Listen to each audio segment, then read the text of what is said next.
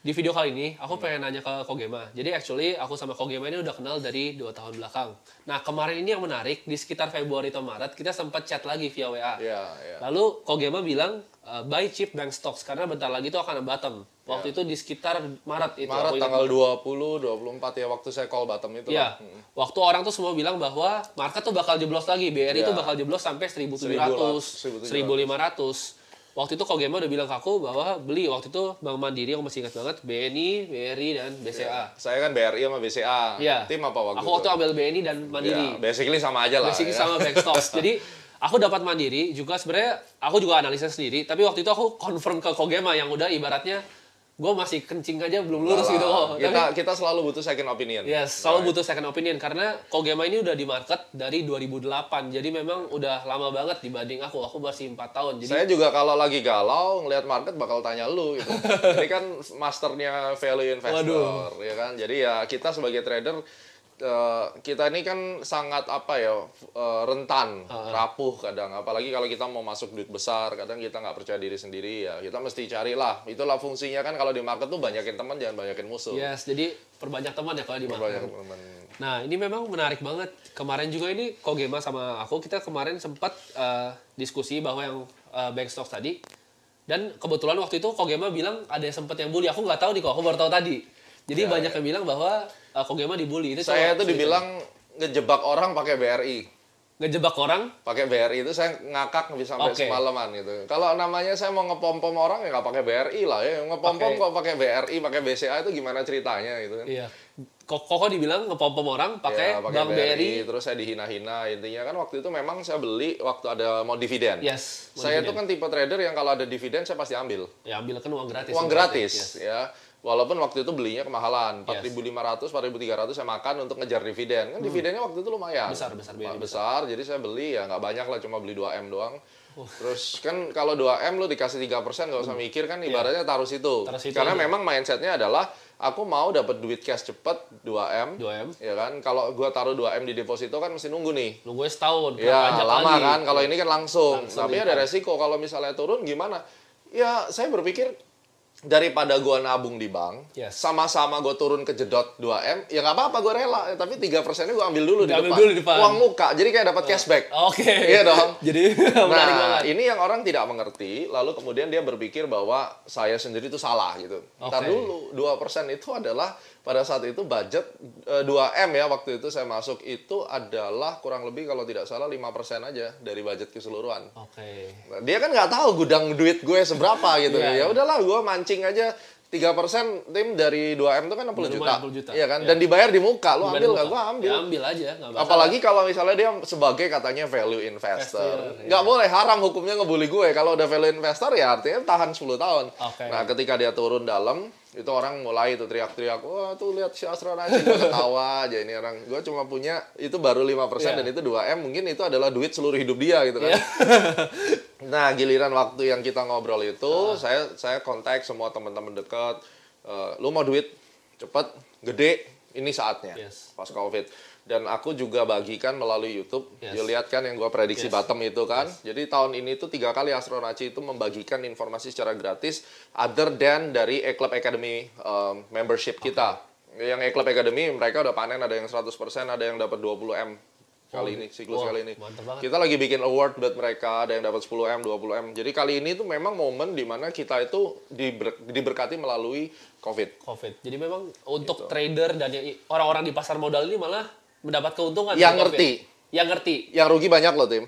Oke, okay, yang rugi yang juga, rugi banyak, juga ya? banyak. Jadi okay. jangan berpikir bahwa semua untung. Tidak, yang punya pikiran waras aja yang untung sebenarnya kan. Selama aku event empat tahun ini kok, hmm. aku paling besar itu gain sekarang tahun ini justru. Tahun, iya, saya juga dari tahun dua ribu delapan crash dua ribu delapan tuh saya nggak begitu dapat banyak duit karena mungkin pengalaman kurang. Kali ini saya dapat banyak. Kemarin beli Alam Sutra duit iseng aja. Duit iseng. dua ratus juta saya beli dan saya bahkan lupa beli gitu. Duit isengnya ingat guys. dua ratus juta. Iya, du- kecil lah ya dua ratus yeah. juta juga tim sekarang juga beli lebih dari itu. Tapi poinnya adalah saya lupa yeah. dan saya beli di saham properti yang bangkit dan Asri itu saya mainin dari tahun dua ribu delapan. Jadi saya yeah. kenal persis.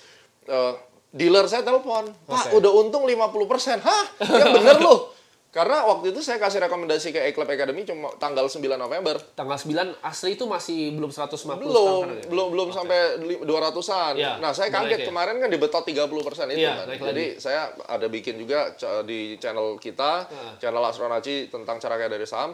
Saya bilang bahwa ini hoki. Okay. Karena saya juga nggak tahu bakal dibetot tiga puluh persen. Okay. Tapi prinsipnya adalah saya selalu ingat katanya Warren Buffett. Okay. Pada saat semua orang ketakutan, di situ lo harus greedy. Dan itu benar. Pada saat semua orang euforia sama naik, lu mulai jualan. Okay. Dan itu rumus yang saya selalu pakai dari dulu. dua ribu, dan, tapi butuh proses, tim. Tidak bisa semua orang pemula lihat waktu lagi crash menjadi horny, mau beli, mau gitu. beli gitu. Berat, memang takut. Fear-nya tuh tetap ada. Tapi seiring dengan pengalaman, lu mulai berani, crash pertama, lu masuk crash kedua, nanti lu lebih gede lagi. Dan saya kan belajar semua itu kan di gold market, di forex market, itu membuat kita lebih objektif. Mentalnya lebih kuat Mentalnya lagi. Mentalnya lebih jalan. Dan kali ini begitu turun, saya hubungin teman-teman, ya gue gebuk sekalian gede. Oh, kamu beli okay. berapa, Barry? Di dua ribu berapa? dua ribu tiga ratus. dua ribu tiga ratus. Saya dua ribu tiga ratus ada, dua ribu. Aku sistemnya martingale kalau di saham. Okay. Makin turun, gue makin gedein. Nah, makin hajar terus ya? Ya, makin gedein. Kali terus, kali terus. Kali terus, kali dua, kali dua. Nah, mereka-mereka kan tidak paham yang ngebully itu. Oh, mereka kira itu udah uangnya cap game, padahal itu ibaratnya cuma uang recehnya doang. Iya, uang receh kita taruh di atas okay. untuk dapat cashback dividen. Okay. Yang real gamenya ya ketika waktu dua puluh Maret itu dong. Okay. Bom di situ. Ya, akhirnya ya puji Tuhan. Kalau cuma beli Lamborghini mah, dapet lah. Makanya kan kayak kemarin kan di konten gue, gue nggak suka depresiasi sih. Yeah. Aku beli mobil mewah ya satu dua, beli pesawat pun untuk bisnis. Okay. Yang kalau buat investment begitu dapat dari saham, either saya beliin bond, okay. atau saya beliin yang kayak kemarin gue punya yeah. emas logam mulia, gue beli tiga kilo aja, kecil lah. Nah kalau orang bilang kecilnya tiga kilo guys. Kecil tiga kilo itu kan satu Ferrari sebenarnya. Yeah, lu bisa Ferrari. Beli California gitu, yeah, Ferrari kan. Ya, ya gue nggak akan beli itu, tapi yeah. ya gue beli emas nggak kelihatan. Lu taruh di kantong aja, tapi badan gue uh, jadi kayak Bang Hotman nanti kan. Apa itu. Emas, gitu. Emas mainannya tiga kilo, menarik banget. Ya, kita mesti uh, diversify. Iya, diversify. Setuju ya? Ya pasti ya. Banget. Jadi diversify, kita selalu mencoba mencari massive passive income, itu prinsip saya. Yes. Jadi salah satunya adalah di uh, obligasi, itu juga obligasi, perlu. Ya? Pokoknya dana lu mesti growing. Gitu. Oke. Okay. Jadi ini Kogema ini nggak sekedar cuma ngomong, karena ini kalau misalnya lu pada mau gue tunjukin W A-nya tuh ada. Kogema bilang waktu itu buy cheap bank stocks, inget banget. Jadi dia actually, aja, iya, di, di screen kan. Di Februari tuh uh, gue keluar dari market kok. Di Februari okay. gue keluar dari market, gue hedge ke Swiss franc waktu itu semuanya. Okay, okay. Dari tiga belas ribu naik enam belas ribu, orang rugi. enam belas ribu untung, ambil mantap. Lagi, masukin bawah lagi B R I yeah, yeah. sama B N I. Jadi di, memang dia diputar kan, dia diputar di lagi. Situ. Jadi sebenarnya value investing tuh banyak yang salah kaprah nih. Banyak yang bilang value investing tuh beli terus tidur. Yeah. Warren Buffett tuh nggak pernah tidur, dia cuma nunggu sampai sahamnya balik ke nilai intrinsiknya sebenarnya. Yeah, jadi bisa sepuluh tahun juga tapi. Iya, bisa sepuluh tahun tapi. Nah, kalau gue pribadi nih, prinsip gue, gue tetap cari pakai value investing. Tapi begitu sahamnya ibarat udah floatingnya cukup, kenapa nggak jadi duit yeah. asli gitu kan? Saya saya nggak peduli value investing atau astrological atau apapun, itu semua hanya alat. Yes, itu saya adalah pedagang saham. Saya ini pedagang saham. You mengaku sebagai trader saham. Trader yes. itu kalau dikamuskan adalah pedagang. Pedagang. Namanya pedagang, ya kita harus membeli, mendagangkan barang-barang yang berkualitas. Yes. Nah, itu konsep filosofi value investing. Yes. Tapi ada orang yang suka makanan berkolesterol. Oke. Okay. Iya dong. Yeah. Ya akhirnya dia maunya saham-saham yang lapis tiga, yang gorengan, yeah. yang suka dipump and dump oleh orang. Okay. Itu preference. Itu salah atau benar? Tidak ada yang salah selama lu untung. Yang penting cuan. Cuan yang penting cuan. Yes. Saya nggak akan pernah bilang bahwa value investing salah, yang benar technical. Okay. No, kita gunakan semuanya. Yang penting cuan. Lu mau pakai cara apapun, selama lu cuan. Nih.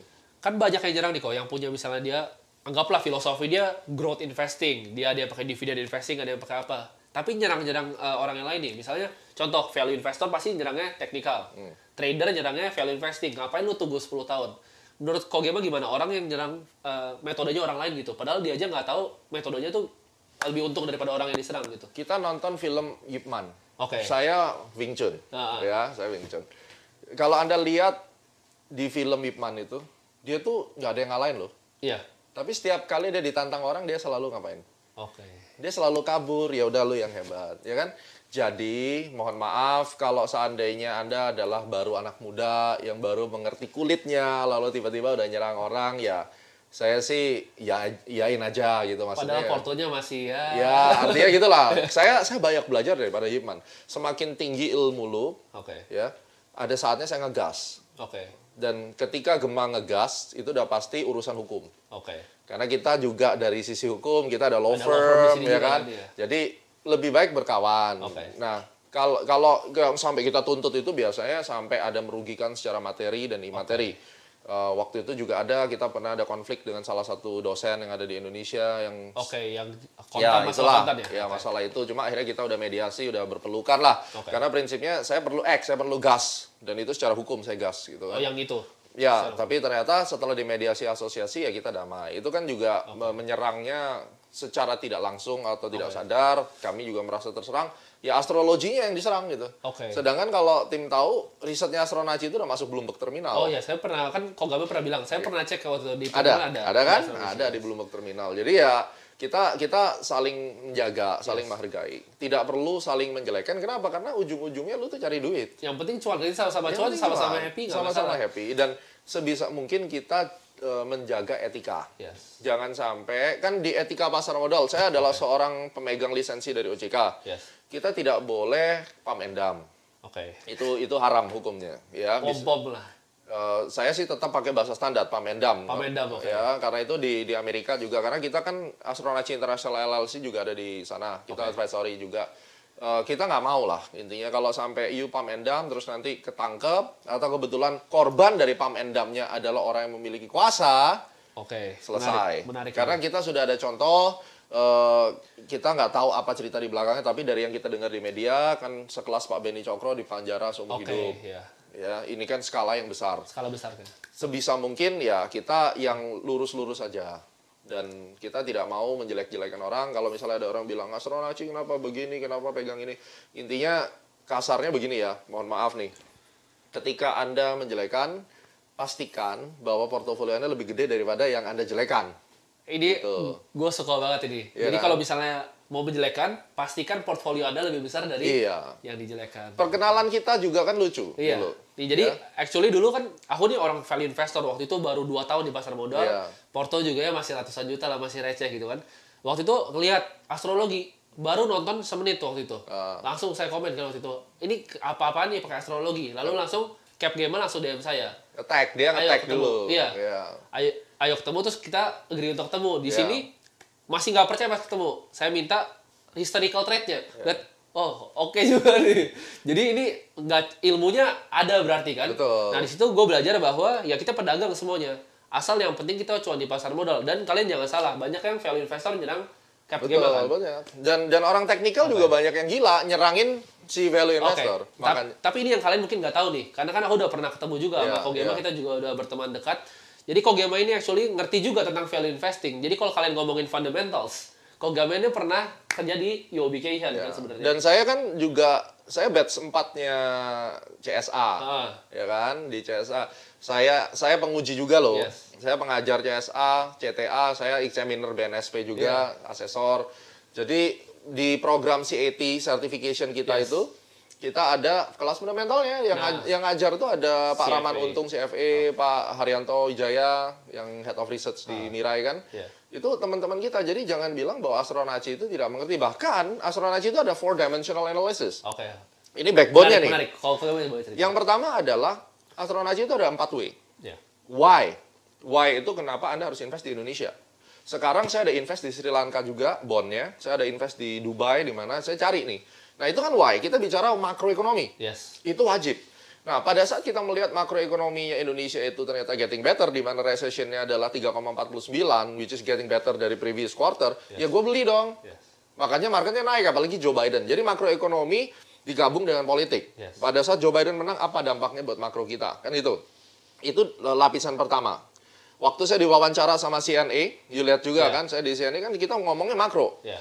Jadi saya pilih Indonesia based on makronya. Kedua, mikronya. What to buy? Oke, okay, gue ke Indonesia, perusahaan tapi apa? What to buy? Sektornya, perusahaannya yes. itu udah ngomongin tentang value. Oke. Okay. Jadi yuk jangan cerewet ngomongin tentang value investing, bahkan lebih sombong daripada pengajar-pengajar Astronacci yang C F A gitu loh. Iya, yeah, kan? Kan itu dia.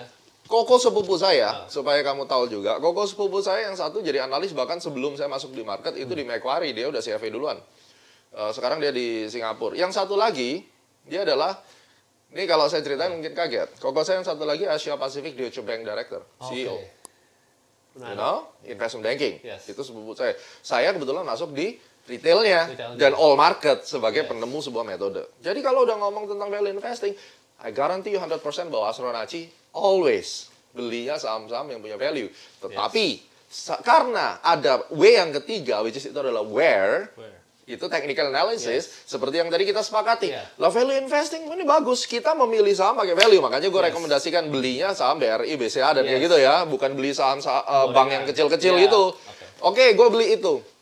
Tapi kalau udah naik banyak, yang namanya market kan bukan tegak lurus yeah. begini, bergelombang. bergelombang. Nah, gelombang yeah. ini adalah untuk menjawabnya menggunakan W yang ketiga. Di mana beli, where kan, di mana jual. Yes. Tapi bukan berarti setelah kita beli, lalu kita jual, lalu kita keluar. Ikutin gelombangnya sampai intrinsic value-nya kena. Oke. Okay. What is what is intrinsic value, Tim? Menurut lo? Nilai uh, wajarnya sebuah saham sebenarnya, secara keuangan. Nah, gitu. Ini ada misperception. Intrinsic value yang sebenarnya itu adalah nilai wajar perusahaan based on other people perception.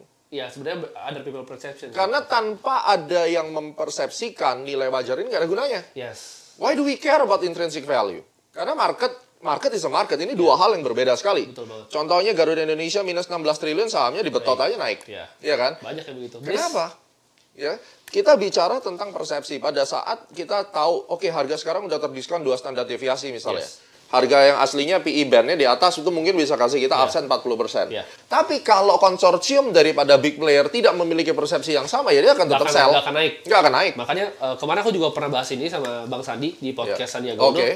Jadi tentang ini juga, kenapa saham-saham value di Indonesia banyak kan tuh sebenarnya value-value yeah. banget, kenapa nggak bakal naik-naik harganya? Karena ya itu, marketnya mungkin nggak punya, yang kayak Kogema bilang tadi, persepsi marketnya belum di sana. Lebih spesifik, bukan persepsi market, persepsi owner daripada emiten.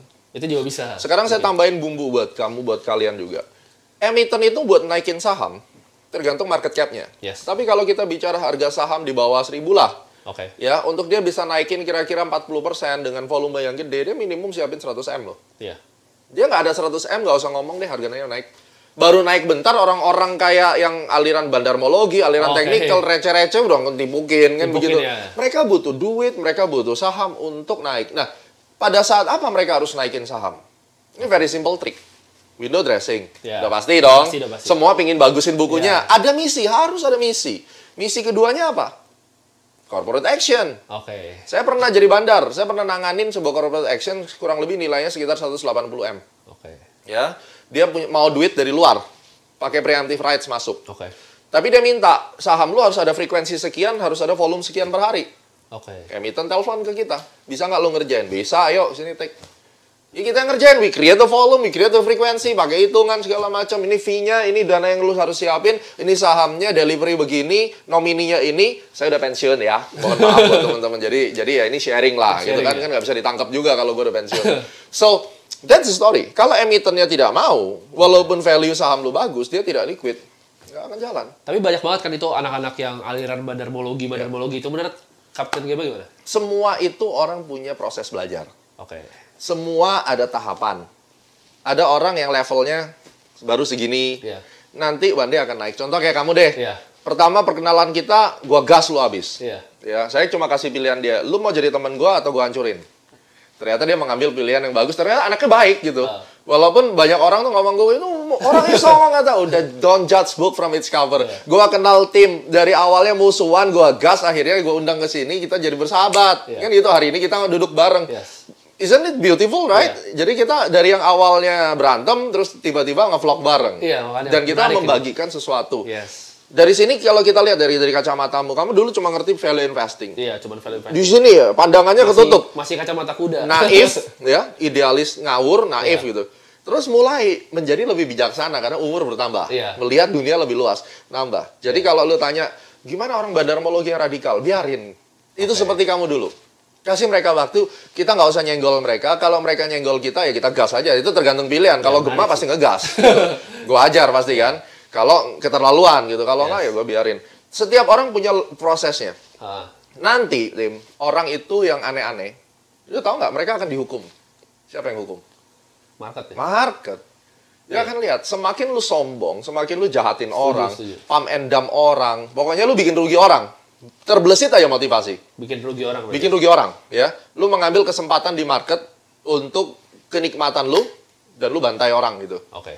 At the end, lu pasti kena karmanya. Market itu adalah tempat untuk ngehajar orang yang hatinya busuk. Seberapa kaya lu? Seberapa pun. Penjara seumur hidup. Oh iya, itu, itu yang besar. Kan sekarang kecil banyak nih. Yang kecil banyak nih. Ada nanti proses hidupnya. Usaha dia susah, kesehatannya dia kena. Apapun itu pasti ada. Know. Kenapa? Hidup kita di dalam bisnis. Trading saham, invest ini kan bisnis tuh. Iya, bisnis. Prinsip satu. Jadi orang, Mukhtar Yadi waktu dia bikin B C A, dia dia punya... Uh, filosofi di dalam okay. Lo harus bisa dipercaya, harus okay. bisa bantu orang, harus jujur ya. Ini kan elemen-elemen yang turun-temurun. Lo mau bisnis apa aja, kalau lo jahatin orang pasti kena. Dan di market saham, market forex, hukumannya langsung instan. Paling jahat ya berarti. Langsung, lo jahatin orang, lo suka bully orang, kita buka-bukaan portofolio deh. yeah. sembilan puluh persen gue jamin hancur portofolionya. Menarik ini. Itu penting tuh. Jadi, itu yang gue bisa share kepada lu. Ya, kita kan yang akan meneruskan bangsa ini. Umur lu berapa? Sam? dua puluh kok. Ya, gue tiga puluh empat kan, selisih empat belas, empat belas tahun, tahun nih ceritanya. Iya, dan empat belas tahun ini kan tidak jauh. Artinya nanti tambah, kita tambah tambah lima puluh tahun, gue delapan puluh, lu tujuh puluh. tujuh puluh ya. Waktu kita aki-aki nanti cucu-cucu kita kan yang terusin. Tapi kan kita satu generasi, kita mati bareng nih Tim. Iya, iya, benar. Generasi kita ini kan, yo sama saya lewatnya bareng nih usianya kan, iya. kurang lebih. Ntar lu duluan, ntar gue duluan, nggak tahu. Iya. Tapi ya kita inilah yang harus bersama-sama mengedukasi bangsa Indonesia dan dengan jujur. Oke. Dan jangan saling menyerang. Tapi prinsipnya, saya hari ini tidak akan bilang benar atau salah.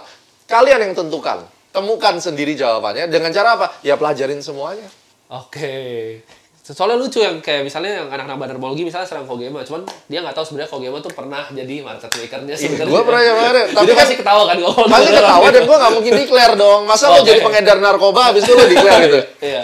Iya kan, lo jadi pabrik narkoba nih gitu kan yeah. ibaratnya. Ya, karena kenapa saya analogikan ke narkoba, karena yang namanya menjadi market maker itu market maker boleh. Oke. Okay. Market manipulator yang tidak boleh.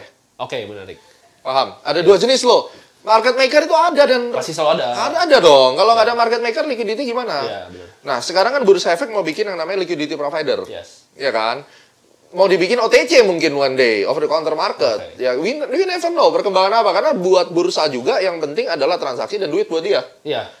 Iya kan? Kalau sekarang dia direct market aksesnya jenuh, ya dia bikin aja ada yang ada liquidity provider di mana mungkin emiten tertentu yeah. yang akan ditunjuk untuk mem memastikan ada likuiditas. Yes. Sehingga saham-saham bangkai yang lima puluh ini bisa dimainkan kan deh. Yes. Tapi itu wacana. Mau bikin Indonesia option aja dari dulu sampai sekarang nggak kelar-kelar. Oh iya, option udah dua puluh tahun nggak ada cerita. Ya kan? Belum selesai perencanaan, direktur utamanya udah ganti. Sekarang yeah. lagi Pak Inarno. Ah. Ya.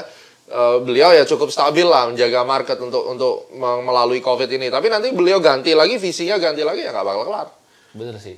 Ya, jadi prinsipnya adalah di market itu selalu banyak peluang. Dan kita ini harus pinter-pinter untuk melihatnya nanti. Oke. Kalau pandangan Kogema tentang broker-broker ilegal itu gimana kok? Ilegalnya kayak gimana? Broker-broker yang ibaratnya, ya kayak Kogema bilang tadi, broker-broker yang berjudi misalnya contohnya. Kalau yang judi, kalau yang pure judi, nggak masalah. Asal dia main judi aja, dia sendiri main, nggak masalah. Jadi gini, broker ilegal tuh banyak. Oke. Okay. Ilegal tuh, ilegal itu apa definisinya dulu? Orang bilang ilegal. Yang ilegal tuh yang jelas dulu itu ada, bukan ilegal sih, tapi dia commit crime. Jadi okay. dulu ada Optima Sekuritas tahun dua ribu delapan dua ribu sembilan waktu crash. Okay. Jadi dia akhirnya kasus gede itu. Kalau nggak salah Optima namanya, C M kodenya. Correct okay. me if I'm wrong. Angkatan saya dulu tahun dua ribu delapan ya. Jadi dia itu melakukan transaksi fiktif. Okay. Lu beli saham di gua, yeah. gua kasih trade confirmation, yeah. tapi fake, ada. Yeah. ya kan? Jadi giliran nanti harganya misalnya turun, ya gua menang dong. Yeah. Dia melakukan mencoba menjadi over the counter market nih, okay. itu ilegal. Okay. Ya, nah sekarang broker apa nih yang lu bilang ilegal? Kalau mengacu kepada satgas waspada investasi bodong dan seterusnya. Karena sebenarnya legal di negara mereka beroperasi. Iya, ini kita pasti konteksnya adalah bicara tentang derivatif, futures market. Yes, coba. Lu nggak bisa ngomong bahwa broker yang gue pakai, misalnya M R G Premier, hmm. uh, itu ilegal. Enggak, dia legal di negaranya, bro. Tapi belum legal di Indonesia? Udah bro. legal di Indonesia okay. sekarang. Oh, sekarang udah legal? Udah, udah okay. ada M R G Mega Berjangka kalau nggak salah. Okay. Ya, itu namanya sama. Ya. Okay. Terlepas dari Anda mau mengkonekkan atau tidak, ya that's your business. Tapi okay. prinsipnya, saya sebagai user, okay. saya pernah tanya, intinya, Indonesia juga ada, okay. tapi kan Yang Indonesia ya beda company nih. Oke, okay, menarik nih. Ya, P T-nya beda dong. Iya. Ya tetap aja yang di luar negeri memang dianggap ilegal di sini. Oke. Okay. Tapi kita bicara sekarang Indo Premier Sekuritas, U O B Kay Hian Sekuritas, Dana Reksa. Lu bawa aja ke Singapura. Oh iya, pasti. Lu buka buka cabang di situ. Ilegal nggak? Ilegal. Ilegal. It depend, teritorinya mana? Ini bisnis teritori. Okay. Nah, kalau kita bicara... Kalau yang ambil fee-nya itu nggak nggak normal. Kan ada tuh broker-broker yang hmm. benar-benar ilegal juga, dan dia ngambil fee-nya itu uh, absurd lah ibaratnya. Ilegal ini ilegal yang mengenai teritori maksud lo? Iya, misalnya teritorinya ilegal, tapi dia legal di negara lain, tapi dia misalnya ambil fee-nya... Fee-nya malah lebih murah dibandingkan yang legal. Oh iya malah? Oh, hmm. yang legal di under Bappebti, wah, oh, okay. kalau saya buka di sini... Aduh, jangan, jangan, jangan, ya kan? di sini. jangan ya, di sini. Komen aja di bawah, gitu ya. Siapa yang pernah kena korban broker legal, yang nah, legal, legal katanya karena teritori nih. Oke. Okay. Makanya, ini kalau kita angkat lagi ke atas, ini bicara sudah perang bisnis antara... Uh, pemangku kepentingan. Oke. Okay. Pemangku kepentingan merasa, eh enak aja lu ya dari negara asing, masyarakat gue buka ke sana. Ya dia akan bikin segala cara. Panggil Menkominfo, di blok sampai investing dot com kena blok. Oke, okay, iya. Ingat ya waktu yeah. itu, kan komplain semua. Banyak investing dulu. kan bukan bukan yeah. broker. Dulu yang kalau Bitcoin juga ada yang pernah ilegal. Dulu Indodax dulu ilegal. Indodax kena. Dulu ya ilegal, kan? Sekarang udah legal. Kenapa? Karena dia merasa bahwa ini pangsa pasar gua, ini teritori gua, lu jangan ambil. Oke, jadi ini sebenarnya ada masalah kepentingan. Kepentingan. Okay. Kecuali kalau broker... Lu nggak usah ngomong broker dating. Netflix saja mau dipajakin kan? Ingat ya, ya lo? Netflixnya bermasalah. Bermasalah kan? Ya. Dibilang itu ilegal menayangkan ya. T V. Giliran sekarang Disney Plus masuk sama masuk. salah satu B U M N. Nah, kita nggak bisa sebutlah namanya. Selama dia itu uh, memiliki hubungan bisnis dengan B U M N, okay. duitnya lu bagi, ada kontribusi, ya legal. Oke, ini menarik banget. Ini yang kita harus tarik ke atas. Lu nggak bisa ngomong bahwa ini ilegal. Sekarang gue punya rekening bank. Huh. Saya ada Bank of America, gue punya yeah. kartu kreditnya, B O A. Gue punya O C B C, uh. ya di Singapura, di negara lain. Gue, apakah O C B C ilegal? Kalau di Indonesia mungkin? Uh. Enggak ya. Indonesia sudah ada udah O C B C ada, kan, ada, ya. Tapi O C B C Singapurnya oh, bisa okay. aja dianggap ilegal. Bisa. Tapi kan tidak ada hukum di Indonesia bahwa Tim dan Gema tidak boleh membuka rekening di luar. Oke. Okay. Kecuali United States of America. Okay. Anda tidak boleh trading di over-the-counter market. Okay. C F D trading itu di, totally boleh. tidak boleh untuk U S citizen. Yes. Anda akan against federal crime, federal law. Yeah. You commit to federal crime. Itu problem. Jadi itu konsepnya. Tapi kalau kita bicara tentang uh, apakah ada unsur perjudian di situ, okay. ini different story. Mekanisme perjudian ada di broker-broker tapi yang non-derivatif. Kalau mekanisme yang broker perjudian itu pandangan Kogema gimana? Ya, sekarang kita lihat ya, market itu ada dua. Oke. Okay. D M A, Direct Market Access, ada satu lagi over the counter yes. market. Oke. Okay? O T C. O T C ini udah jelas perjudian dong. Iya. Pasti. Dalam tanda kutip ya, bukan berarti ini judi yang dilarang agama, tidak. Enggak, enggak. Sistemnya kenapa dibilang berjudi? Hidup aja judi. Betul. Setuju ya? Setuju. Tapi kita ngomong konsep perjudian itu adalah pada saat kamu create satu market, harganya mengacu pada harga internasional, okay. tapi order tidak pernah nyampe ke sana. Oke. Okay. That's over the counter market. Yes. Siapa penyelenggara over the counter market? Mau tahu nggak? Siapa? J P Morgan, okay. Deutsche Bank. Itu semua adalah liquidity provider besar. Yes. Apakah itu perjudian? Kembali, mikronya depends. Depends. Bagaimana kita uh, menjalankan prosesnya? Okay. Ya. Ketika kita bicara tentang sebuah broker futures yang direct market access, Anda bisa ke interaktif broker langsung. Banyak ya? Banyak. Yeah. Tapi ya nggak bisa micro account. Oke. Okay. Nah, kalau kita bicara tentang over-the-counter market, bahasa Indonesia adalah sistem perdagangan alternatif. Iya, yeah, alternatif. Itu ada di, di Indonesia, itu yang terdaftar di Bappebti. Ada. Masalahnya, ini triknya nih. Harga dia kan bukan harga... Sorry, harga dia adalah harga, harga real, real, tapi orderan nggak bisa masuk ke sana. Karena over-the-counter market. Yeah. Di sini mereka bisa main. Oke. Okay. Nah, dikembangkan lagi, Tim. Orang berpikir, daripada orang-orang ini bermain judi bola, mending judi ini. Mending judi. Judi, dalam tanda kutip, mekanismenya dibikin sama. Sama. Ya, ada orang yang bilang, ah, lu lu aja nggak trading di sistem A atau sistem B. Karena lu, ini semua ada analisanya. Ada ilmunya. Bola juga ada ilmunya. Cuy. Ada, ada. Nah, sekarang kita lihat. Dari broker-broker ini, mereka berkembang. Mereka melihat, pasar judi itu gede. Daripada mereka judi bola, ya, kenapa nggak dengan mekanisme yang sama kita arahkan mereka ke judi finance? Judi finance. Banyak orang yang merasa, oh iya lu nggak trading di market A, market B karena lu anggap itu judi karena lu nggak di situ. lu gak ada skillnya buat trading. Ah, ada analisanya, ada ya judi bola juga ada kali, ya kan temen gue judi bola dia ada skill analisanya gitu. Sekarang me- apa yang dimaksud perjudian di situ? Cara mekanismenya, tadi saya udah bilang masalah marketnya. Market ya. Lu mau sampai setorin satu triliun pakai duit pakai truk-trukan lu beli ngeklik di over the counter market nggak akan merubah harga yang di C N B C. Yes. Itu satu. Apalagi lu ngomong sekarang banyak binary option tuh. Iya. Yeah. Ya. Lu mau ngeklik kayak gimana pun nggak ada. Nggak akan gerak harga. Nah, jadi mekanismenya kalau kita pakai definisi daripada apakah orderan Anda nyampe ke market atau tidak, itu sudah market bayangan. Itu okay. Over the counter market. Jadi yang pertama kayak O T C, Forex, Futures, dan lain-lain. Okay. C F D, itu O T C. Kedua, uh, binary. Okay. Ya. Kalau kita ngomong tentang binary, itu udah jelas over the counter market karena tidak merubah harga. Nah, nah ini kan masyarakat Indonesia nggak ada yang tahu, tapi ngegas terus aja gitu kan. Okay. Otaknya kagak dipakai gitu. Okay. Dikasih tahu malah nyalahin kita yang ngasih tahu itu. Okay. Nah terus kedua kita lihat dari mekanisme perdagangan. Lu pernah judi bola nggak? Pernah pernah. Aku ya, pernah. Gue juga bola. Main kan. Ya, juga main. Lu kalau misalnya judi bola ada, menang, ada key-nya. Kena key-nya itu kan. Ya, kena key-nya bisa dua puluh persen. Yes.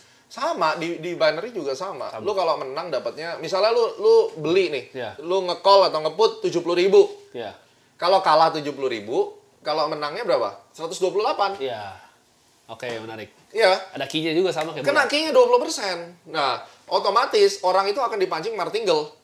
Jadi double-doublein buat yang double doublein ya? Sama persis waktu kita main judi bola nih, gua paling seneng tuh main yang gini. Dua menit terakhir sebelum injury, oh, okay. Gol atau tidak. Okay. Ada yang main over under kan? Yeah, gua nggak main over under. Gua pikir gini, lapangan kan luas, ah. Oke? Okay? Tapi gimana caranya nih orang dari ujung sini sampai ujung ini lari dalam dua menit ya probability gua gol atau tidak kan harusnya gua bisa tebak dong. Yeah. Itu sama. At the end, gua menang delapan kali, kalah sekali buyar. Oke, okay. Aku juga pernah main kok judi bola. Mainnya apa hitungan jumlah free kick kayak banyakan mana. Itu juga ada. Exactly, kan? Ada kan. Yeah. Semua dijudiin gitu. Yeah, tapi at the end of the day, houses always win. Yes. Lu yeah. Bisa menang, dua minggu ini menang. Yeah. Tapi minggu ketiga lu habis misalnya. Yes. Kenapa? Contoh kayak di binary. Mau harganya naik setinggi apapun, lu nggak akan nambah profit. Betul. Karena lu dikurung masalah harga entry lu di atas atau di bawah. That's it. Bebas. Gue main. Gue main di BINOMO. Pernah coba? Ada, kalau oh. Di BINOMO gue main juga. Aku juga pernah coba. Buat iseng-iseng aja. Jadi kan misalnya hasrat judi itu kan selalu ada. Selalu ada. Daripada gue timpukin yang nggak pas, ya udah gue main nyalurin lah. Daripada gue judi bola, gue lagi pingin judi. Sekalian pakai taktikal. Iya, main aja, main BINOMO. Jadi ini kembali lagi, kalau saya kan memang agak open uh, liberal, lebih moderat. Lu BINOMO judi nggak? Bagi gue binary option itu judi. Judi, cuman nggak masalah. Lu berjudi. Mekanismenya udah gue jelasin ya, udah yeah. Ngerti kan lu? Itu yeah. Judi. Ya tapi gue mau, gue mau judi mau apa gitu loh. Iya. Yeah. Itu itu yang gue percaya juga kok. Judi bener dong, masalah. Gak masalah judi ya. Asal lu tuh tahu kapasitasnya. Misalnya lu untung dari saham. Saya dua bulan ini ada untung saham gede ya. Di atas sepuluh. Ya. Ya. Gue ambil nol koma satu persen. Masukin lah ke situ. Buat judi. Hasrat judinya gue cuci di situ. Oke. Okay. Kalau ada teman-teman yang sukses dari binary option, ya syukur. Oke. Okay. Jago berarti. Iya jago dong. Masa masa gue kayak ngata-ngatain dia ya. Untung nggak lu kita doain lu harus lebih ya. Untung. Biar jadi nanti kayak Choi Yun Fat, God of Gambler. Choi Yun Fat. Iya dong, God of Gambler tapi di di, di binary, di finance, whatever. Kartunya bisa berubah. Ingat sekali lagi, nggak peduli marketnya apa, mekanisme apa, tekniknya apa yang penting, cuan. Cuan. That's it, right? Berarti yang penting cuan. Yang untuk penting cuan. Closing statement-nya kok, yeah. Karena ini mungkin sudah lama juga waktunya, pandangan Kogema tentang prediksi I H S G next year ini mau kemana? Karena udah berhasil nih yang kemarin nih, jadi aku pengen tahu. Iya, kalau saya lihat lima ribu delapan ratus ya, I H S G itu sembilan puluh persen pasti. lima ribu delapan ratus? Ya, oke. Okay. Ya, B R I empat ribu lima ratus, targetnya belum capai. Oke. Okay. Ya, sebelum ke sana mungkin ada drama dikit turun. Manfaatkan buy on weakness. Mudah-mudahan nanti, kita kan selalu, waktu di video Big Restart saya kan saya bilang, COVID ini selesai dua ribu dua puluh dua. Oke. Okay. Ya, uh, di video analisa I H S G yang Maret itu juga. Yes. Maka kalau itu sampai nanti selesai tujuh ribu tiga ratus, tapi tahun depan harusnya dari sisi intrinsic value I H S G dan dari sisi price action analysis-nya harusnya enam ribu tiga ratus bisa kena. enam ribu tiga ratus berarti nah, I H S G. Next year. Kalau untuk saham-saham pilihan Kogema itu di saham apa aja? Tetap Indonesia sama. Tidak boleh lari dari banking. Banking ya? Why? Okay. Tidak ada di negara lain yang net interest margin-nya segede Indonesia. Indonesia, karena emerging market kita. Iya, sekarang bayangin aja lu ngutang ke bank bayar bunga lima belas. Yes. sebelas persen, dua belas persen, lima belas persen. Lu deposito cuma dapat lima, empat. Spreadnya jauh banget. Ini namanya net interest margin. Ini betul buat value investor nah, ya. Cuma tahu per P B V, ada namanya net interest margin. Nah, net, ada N P M, kalau yeah. net profit margin, kalau di bank ngomongnya net Dim. interest margin. Yes. Karena dia bisnisnya bisnis duit. Yes. Di mana itu riba. Nah. Makanya lu kalau misalnya yang teman-teman muslim, kayak sahabat saya ada yang muslim juga, kita cariin bank yang syariah. Gue tanya sama dia, boleh nggak lu yang syariah? Kenapa? Karena syariah konsepnya bukan riba, tapi ikut join. Kalau dia minjemin, pakai akad dia. Iya. pakai akad, jadi kayak join corporation yes. lah dengan itu. Jadi ya itu bicaranya syariah. Jadi ada bridge yeah. kan, larinya ke sana. So, banking pasti. Banking. Terus kemudian, masyarakat Indonesia ini kelakuannya adalah suka jajan. Konsumer. Covid nggak Covid, pokoknya jajan. Ya konsumer. Retail lo masukin. Okay. Begitu ekonominya pulih, nanti kuartal berikutnya lagi. Kuartal empat ini ternyata naik dari minus tiga koma empat sembilan plus satu persen. Wow, kencang. Properti jalan lagi. Kolek, saham properti. Udah kalau misalnya itu nanti G D P-nya lebih baik lagi dalam tiga bulan, ya semua saham naik. Ngegas semua. Oke. Okay. Jadi, consumer, ya, uh, banking, banking, consumer, retail. retail. Kita intip lagi batubara. Oke. Okay. Dengan adanya Joe Biden, mungkin nanti tujuh bulan lah kira-kira. Dari bulan Januari, dia kan nanti settle down dulu di White House. tujuh bulan, ada perbaikan. Trade war tetap akan jalan. Cold war akan jalan. Tapi mungkin lebih soft. Dan nantinya urusan uh, komoditi ini akan recovery, ya mungkin ada kayak Adaro, I T M G, okay. itu bisa dilihat. Dengan ekonomi jalan semua, kebun semua bisa jalan lagi, kebutuhan alat berat bisa jalan lagi, maka United Tractor juga bisa. Wah, jadi semua itu ada ceritanya, alurnya kan. Portfolio saya kebuka di sini. Nah, jadi gini, di saham tuh nggak perlu datengin Gema, datengin tim. Eh, lu ada saham apa sih? Kasih tahu saham yang bagus loh. Saham yang bagus tuh jelas di depan mata lu. Mata. Tuh tinggal beli. Ya, tinggal beli. beli. Masalahnya, tahu nggak tanggal berapa harus beli? Nah. Tanya Gema. Tahu nggak saham berapa yang murah? Teknikalnya tanya saya. Tahu nggak misalnya value-nya yang berapa? Tanya dia. Itu aja. Okay. Tapi kalau nama sahamnya udah ada. Udah ada. Sekarang gimana lu bisa berhasil? Kita berlomba cari harga diskon. Yes. Bener itu dia permainannya. Yeah. Bagi saya, tips sukses saya untuk trading saham adalah harus tahu tanggal berapa beli, tanggal berapa jual. Oke. Okay. Menarik banget. Jadi thank you semuanya buat yang udah nonton. Semoga kalian bermanfaat. Langsung kalian bisa juga mampir ke channelnya di Astronacci. Astronacci. Jadi ini memang Pak Kogema ini seorang yang luar biasa. Jadi untuk video kali ini, ini aja. Thank you semuanya yang udah nonton. Thank you.